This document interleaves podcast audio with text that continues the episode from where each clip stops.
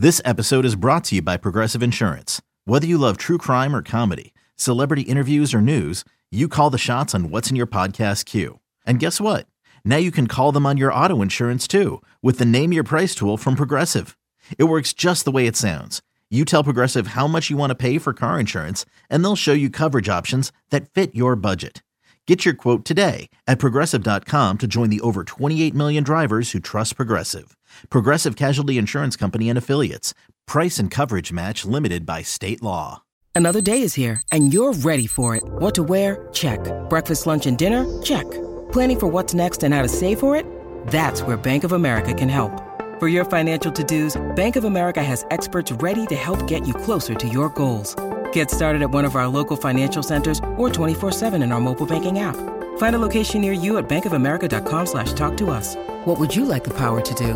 Mobile banking requires downloading the app and is only available for select devices. Message and data rates may apply. Bank of America and a member FDIC. John, this time next week when we, or I should say early in the week, I would imagine once we're done with the 49ers game, kind of looking back, you and I will probably try to construct a 53 man roster in our next episode because the cutdowns are all going to start happening over the weekend.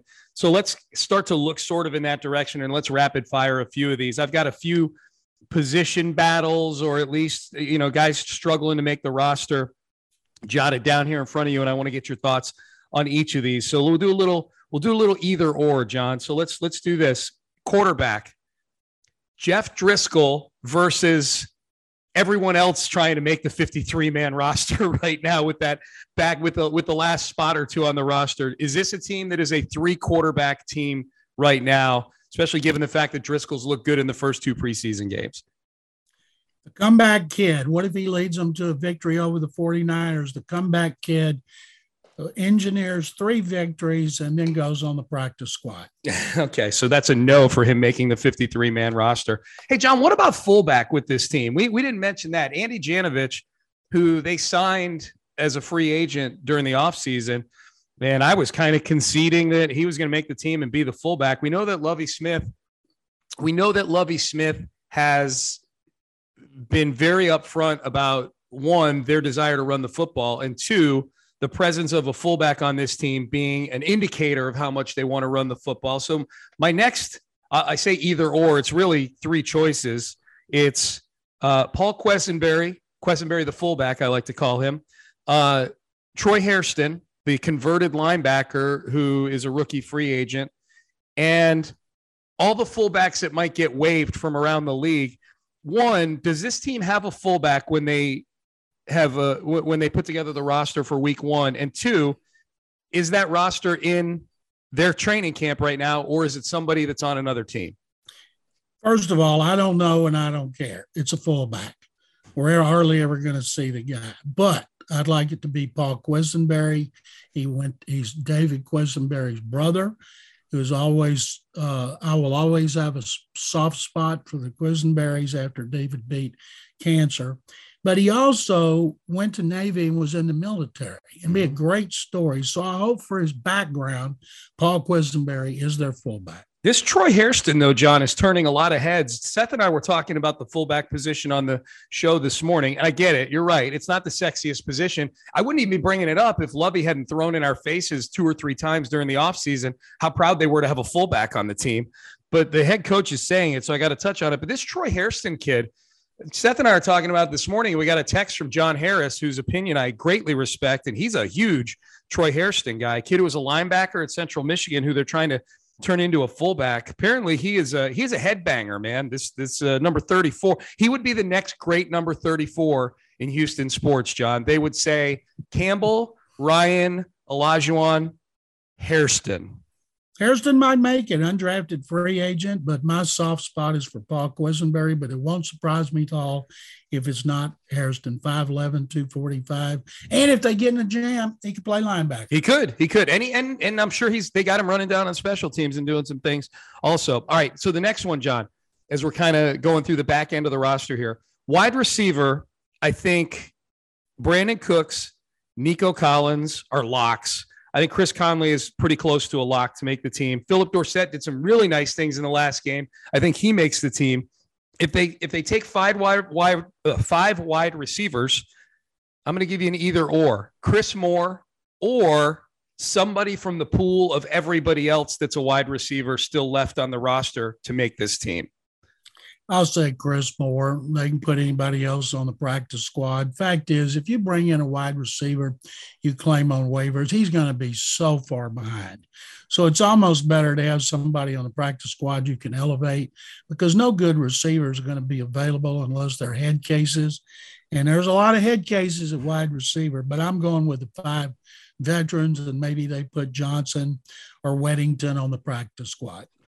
When you need mealtime inspiration, it's worth shopping Kroger, where you'll find over 30,000 mouthwatering choices that excite your inner foodie. And no matter what tasty choice you make, you'll enjoy our everyday low prices, plus extra ways to save, like digital coupons worth over $600 each week. You can also save up to $1 off per gallon at the pump with fuel points. More savings and more inspiring flavors make shopping Kroger worth it every time. Kroger, fresh for everyone. Fuel restrictions apply. Wouldn't it be fun if they brought in a head case though, John? This team's not. This team needs a for for, the, for those of us in the media. We need a little sizzle like that. I need I, I need me a good head case in training. Antonio camp. Brown's available. he is available. That's true. That's true. And I'm trying to think. Nick was in the building when they signed Antonio Brown up in New England, was he not? He was, and they cut him so fast his head was spinning. Yeah, but maybe Nick didn't want to cut him. Maybe Nick wanted to give him a chance, and Belichick said, "Nope, we're not giving this guy a chance." I like Nick, it when there's no head cases and no oh, controversy. Oh, come on, John, come on. All right, so um, I'm with you. I think Chris Moore. I've got Chris Moore making the team as of right now. But I, will say this: the, the practice squad. Uh, there's going to be some interesting bodies on that practice squad based on some of the things we've seen in the preseason games. Jalen Camp's done some good things, and Johnny Johnson the third. Um, all right, next one. I got two more for you, John. We've not talked about, I can't believe we haven't talked about Ross Blacklock yet in this podcast. Blacklock is not going to play in Thursday night's game against the 49ers. That was made clear by Lovie Smith.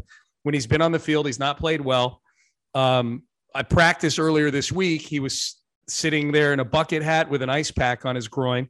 Maybe he just got a vasectomy. I don't know. That's why he had an ice pack there, but I'm guessing it's a groin injury. Um, I think if we look at this defensive line unit, let's assume that Lovie's taking 10 guys on the 53 man roster. I think that the battle for the last spot on that defensive line is going to come down to Ross Blacklock, Michael Dwumfour, number 98, and then, of course, number 69, our guy, Big Heine, Kurt Hinish. So, John, in that three way battle, who goes?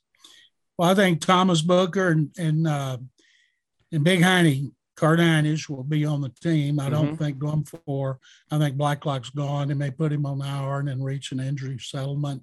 Maybe if he's not hurt, it's too bad he couldn't play in this game. And then maybe they could get a low pick. Getting, a former second round pick for a low pick would be pretty good.